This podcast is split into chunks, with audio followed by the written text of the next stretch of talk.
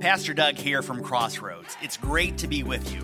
I hope that today's message will draw you closer to Jesus. Who is a fan of waiting? Who just loves to wait for things?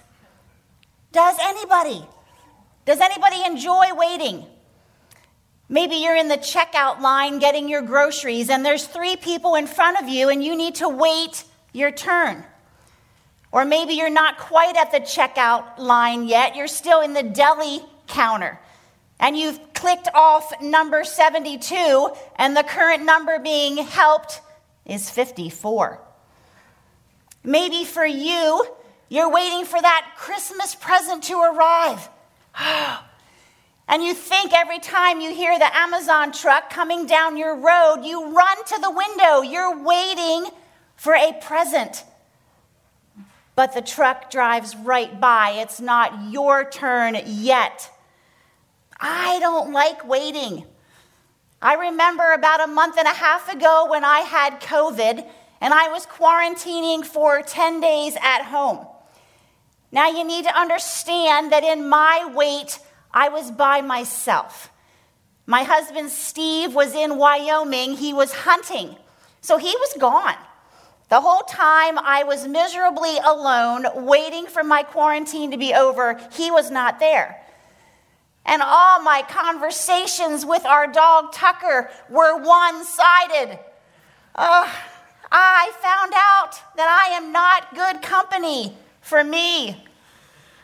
I was lonely, I was sad, and I was more than just a little bit frustrated as I waited at home.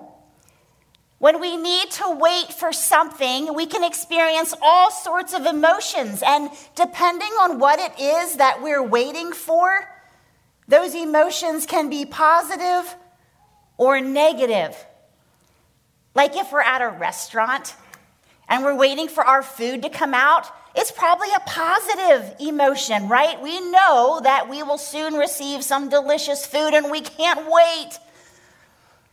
Or maybe we're picking up our adult son or daughter and their family from the airport because they are coming home for Christmas vacation and we just can't wait to see them. Or we're in the car outside our young adult's college dorm. And we know that when they enter our car, we'll hear everything about their last semester. They're coming home for Christmas too. And the wait is almost uncontrollably positive as we wait for our loved ones. Maybe you're waiting for the birth of a child. And that anticipation is just so exciting and positive. Or maybe your family wants a puppy. And you go see the puppy, but they're only 6 weeks old, and you know you have to wait 2 more weeks to bring that puppy home. The entire family is so excited in the wait. Positive emotions in the wait. But then there's also the negative side of waiting, isn't there? Maybe you're waiting for a root canal. Ugh. And while you're sitting in the chair, you have an option. You're looking around for the nearest exit in case you want to make a quick getaway. That's not a wait to be excited about. Or you just got pulled over by a cop. And you see them in your rearview mirror as they're walking toward your vehicle, and your tummy starts to hurt. If you're like me, you might start crying just a little bit. That wait is not a fun wait. You feel miserable about what's coming next. Or if you're waiting for a health test result to come back, that is a hard wait. The test could be positive or it could be negative for you. Waiting can be difficult. Waiting can be uncomfortable. Waiting can be hard. But no matter what we're waiting for, we can trust that God is present in our wait. Psalms 27 says, "Wait for the Lord. Be strong and take heart and wait for the Lord." This verse tells us that there's a connection between waiting and God's involvement in the wait. Our job is to be strong and take heart. And to take heart means that we have courage. It means that we're confident, we're hopeful. We are hopeful that things will get better as we wait. And there can be positive experiences in the wait. Because when we wait for the Lord, our faith in him is strengthened. This is the walk of the Christ follower. And faith is such an important part of our relationship with God. Our short Christmas series this month is called Waiting for Christmas. And for you and me, Christmas is just a few short weeks away. We are closing in on the celebration of Jesus' birth. But it wasn't like that for the world way before you and me. Before Christ's birth, the world waited a very long time for the birth of the Messiah. And today we're going to look back for a bit as we talk about waiting for Christmas promise. And next week, Pastor Ryan will help us look forward as we talk about waiting for Christmas hope. And we know that any time of waiting can be difficult. And certainly waiting for a promise to be fulfilled can be so hard. But there's just something about promises that draw us in. Maybe it's the hope of change that comes with the promise. Or maybe there's the hope that things will get better with that promise. But there's the harsh reality that promises have always never been fulfilled. There's that harsh reality that because many of us have been told promises that have never been fulfilled. My friends, I should not have bags under my eyes. If the eye cream and the eye gel that I've been using for 4 years is doing its job. I know this is a superficial promise, and there are much more significant promises that we've been told, promises that have come up empty, promises that have come up way short. Maybe you've been there. Maybe you've been on the receiving end of an unfulfilled promise. Perhaps someone has said to you, "I will always be there." And then they've left. Or maybe you've been told, "I will always love you." And then that person leaves. Maybe for you, your promise has been, "We will always have a job for you here." And then you're left go. The money will not run out, you've been told. And then you can't pay the bills. These are promises that we might hold on to with a white-knuckled grip. But because of our imperfection, because of our sin, we will always fall short on our promises. And those that love us will fall short on their promises. And the result is pain. Pain in the unfulfilled promises that you and I have been told. And while we still have breath in our lungs, we live in this space between the promises the world makes that may or may not come true and the sweet promises of God that always come true.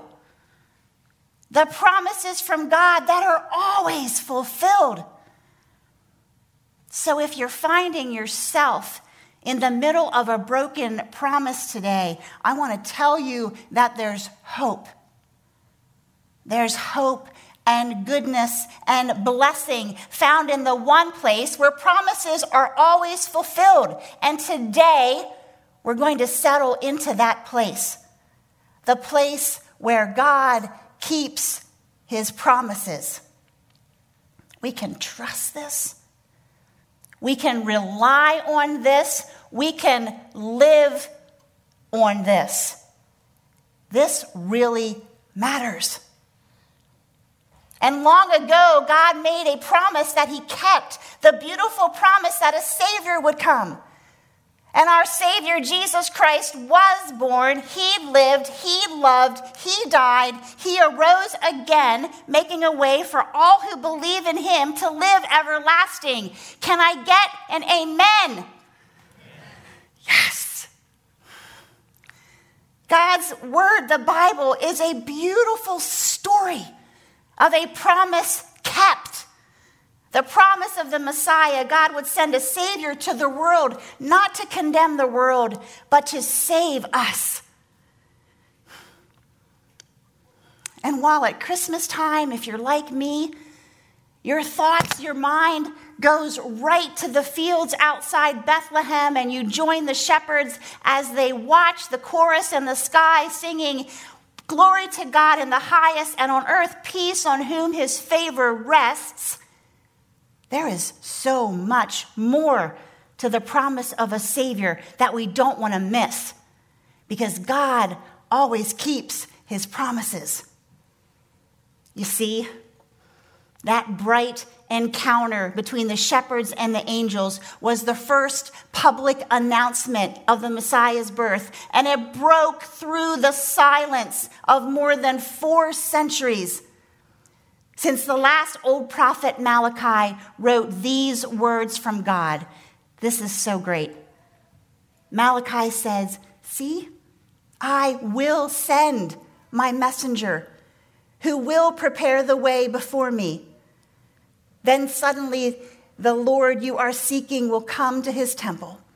The messenger of the covenant whom you desire will come, says the Lord Almighty." This was a prophecy that we will see fulfilled 4 centuries after it was told. Did you catch that? 4 centuries. 400 years between Malachi, end of the Old Testament, and Matthew, first book in the New Testament. That's a long time of waiting for a promise. 400 years passed in the Holy Land, and they heard nothing, no more about Christ's birth, until these words from an angel to the Lord, from an angel of the Lord to Joseph in Matthew 1. "And she will have a son, and you are to name him Jesus, for he will save his people from their sins." All of this occurred to fulfill the Lord's message through his prophet. "Look, the virgin will conceive a child. She will give birth to a son, and they will call him Emmanuel," which means God is with us. 400 years. 400 years after the last prophet spoke, the world is given a monumental clue that the long-awaited Messiah promised by God would come. The wait is about to be over. How exciting. This is going to get so great. We would have a Savior, Emmanuel, God with us, promise fulfilled.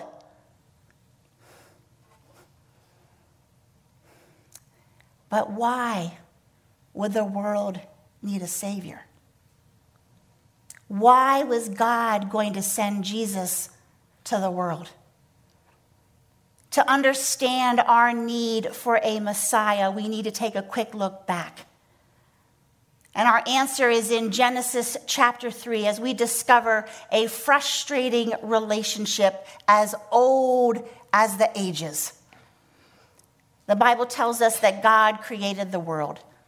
He's placed Adam and Eve in the garden. And Eve has just had a moment with the serpent, who is Satan in disguise.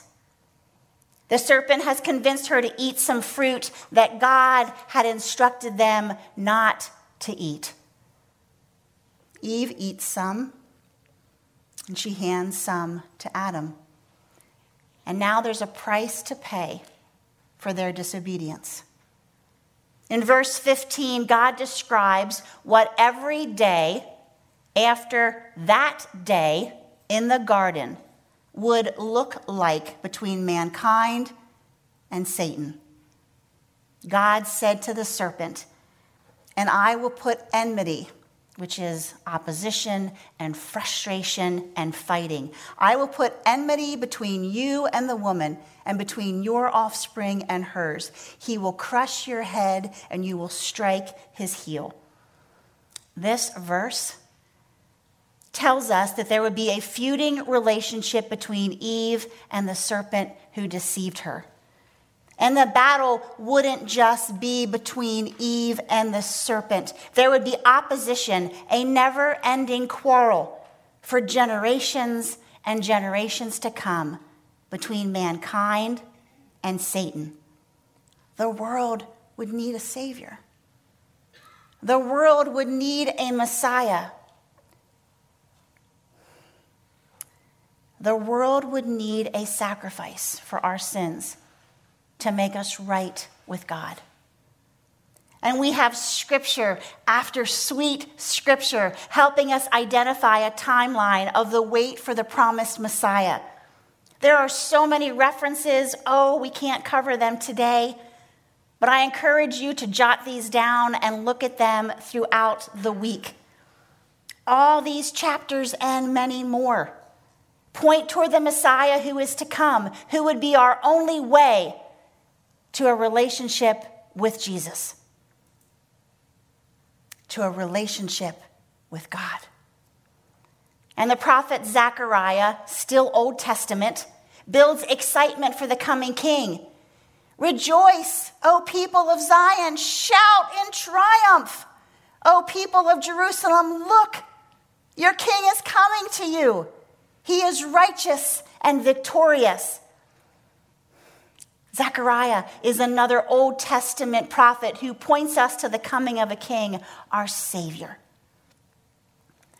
But for Zechariah and for those who came before him and for many who would still come after him, the wait continued. The wait for the Messiah was a multi-generational wait. This was a long time of waiting for the promise of Christmas. I can hardly comprehend how many people lived and died while they were still waiting for the promise to be fulfilled. Hebrews 11 tells us about Abel and Noah, Abraham and Sarah, just to name a few. People who lived with a faith that looked forward. They had that hope and that faith that we read about earlier in Psalms 27:14. Remember, wait for the Lord. Be strong and wait for the Lord. But they did not see the fulfillment of the prophecy in their lifetime. Generations and generations hoped and watched and waited.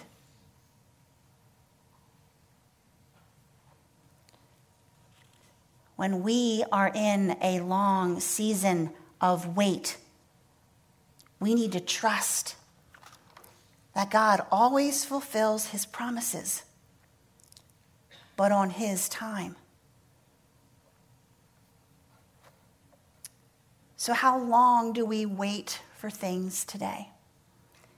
We may or may not have generations of waiting, but today we do have seasons of waiting. Many of us have experienced supply issue waits, things that we want maybe for Christmas or things that we need for ourselves are back ordered and we're waiting. We're just waiting. We might be waiting for COVID tests to determine if we can get together with family or friends in the coming weeks, and those tests take time. Or maybe for you, your wait is even longer. You're waiting for a child in your family. You're waiting for reconciliation between yourself and another family member. Or maybe your wait is that you find yourself in that sweet place of waiting for a brother or a sister, a parent, a child to come back into a relationship with the Lord. That's your story. That's your wait. We are still waiting for things today. And what we do, my friends, in that wait is so important. What we do really matters. And in the time that we have left, we're going to look at Mary today.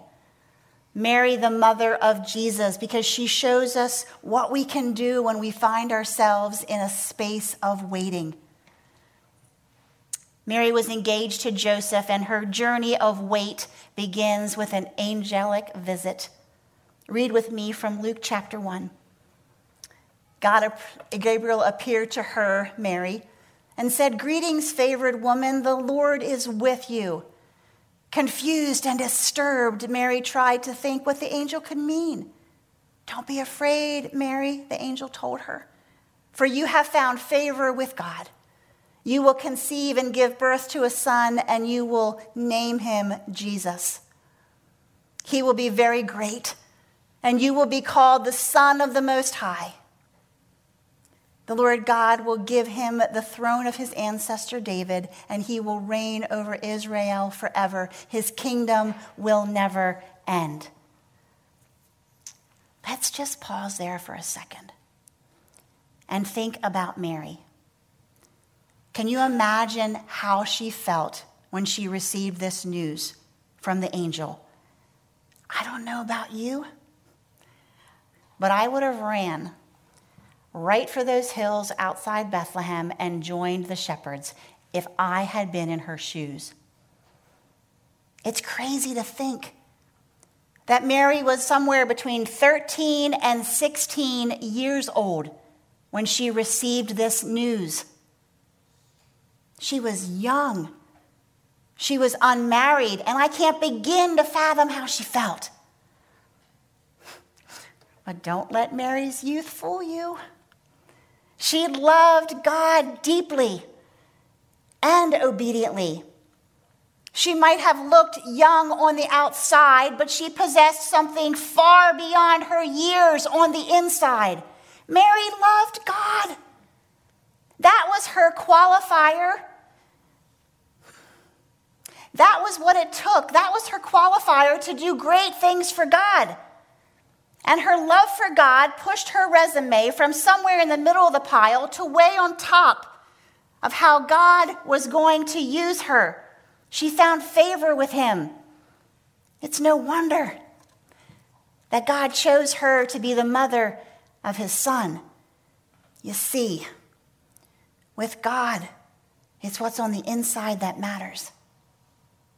God sees our heart, and he shines his love and his purposes right there. Mary's heart was in the right place as she stepped into a hard season of waiting. And when we find ourselves in a season of waiting, we can learn so much from her. We can learn that it's okay to doubt. Mary doubted that her pregnancy would actually happen. Verse 34 confirms her doubt. Mary asked the angel, "But how can this happen? I'm a virgin." Apparently, Mary knew about the birds and the bees. She knew that because she and Joseph had not been intimate, there was just no possible way that she could be pregnant. So she boldly asked that question, how can it be so? And God provided the answer. The angel replied, the Holy Spirit will come upon you, and the power of the Most High will overshadow you. So the baby to be born will be holy, and he will be called the Son of God. The answer that Mary was given about her pregnancy was that it was going to be a miracle. That's all the explanation she received. I would have wanted so much more. How about you? God, where? God, when? God, why? God, how again? Mary shows us that it's okay to doubt. And with our questions, we can come to God when we're waiting because he's patient with us. Oh, friends, this is where our faith enters stage right. It's a beautiful thing when our faith replaces our doubt about what God is doing in our wait, and our faith grows. Each time we place our trust in him when we're in a season of waiting. Mary experienced doubt, and she went to God with her questions. We also see that Mary found a friend in her wait. Gabriel mentions to her in verse 36 that her relative Elizabeth was pregnant. So Mary takes off and goes to Elizabeth. In fact, if you keep reading, you'll see the scripture says Mary hurried. She couldn't wait to get to Elizabeth fast enough. She needed a friendly face. When we feel lonely as we're waiting for something, we need to keep people in our forefront that will wait with us. I experienced this firsthand very recently. My father passed away a few months ago, and so many of you sent texts and cards, calls, emails. Oh, that blessed me. Our small group was so important to me through that time because they loved deep and wide. In our times of waiting, we need friends. Mary is so cool, and what she does next just blows me away. She accepted her situation. Here's how Mary responded to the angel. I am the Lord's servant. May everything you have said about me come true. Mary took her place within a sweet promise, the promise that God was doing something incredible in her life. Wow. There have been times in my life where it's been hard to accept what God was doing. Maybe you've been there. I mean, he was working, he was moving, but I pushed back just a bit. And as the years go by, I learned to hold my hand open with my will for him to take. And he replaces my will with what he's asking me to be obedient about. And there's where that faith grows again each and every time. It's not easy, but we can trust that God's got us in our wait. Mary trusted God, and she followed where he was leading her. And lastly, Mary praised God in her wait. Verses 46 to 55 in Luke 1 records word for word how Mary sang sweet praises to God as she waited. She belted it out. How does that happen? I think our worship, our praise starts with acknowledging how deep and wide God's love is for us. How we're loved by the creator of the universe who draws us in. My friends, if you are waiting for something this Christmas, consider just praising him and be filled with his praise. Know that God is with you in your wait. You can trust that. He loves you and he keeps his promises. Charles Spurgeon put it this way. In the same way the sun never grows weary of shining or a stream of flowing, it is God's nature to keep his promises. Therefore, go immediately to his throne and say, do as you promised. As a child, I loved Lift the Flap books. You know what I mean. They're books where each page has a flap that you lift up, and underneath that flap, you find a new part of the story. The Christian life is like a lift the flap book. There are moments in our lives where God is about to show us something new, and we can only discover what that is when we lift the flap.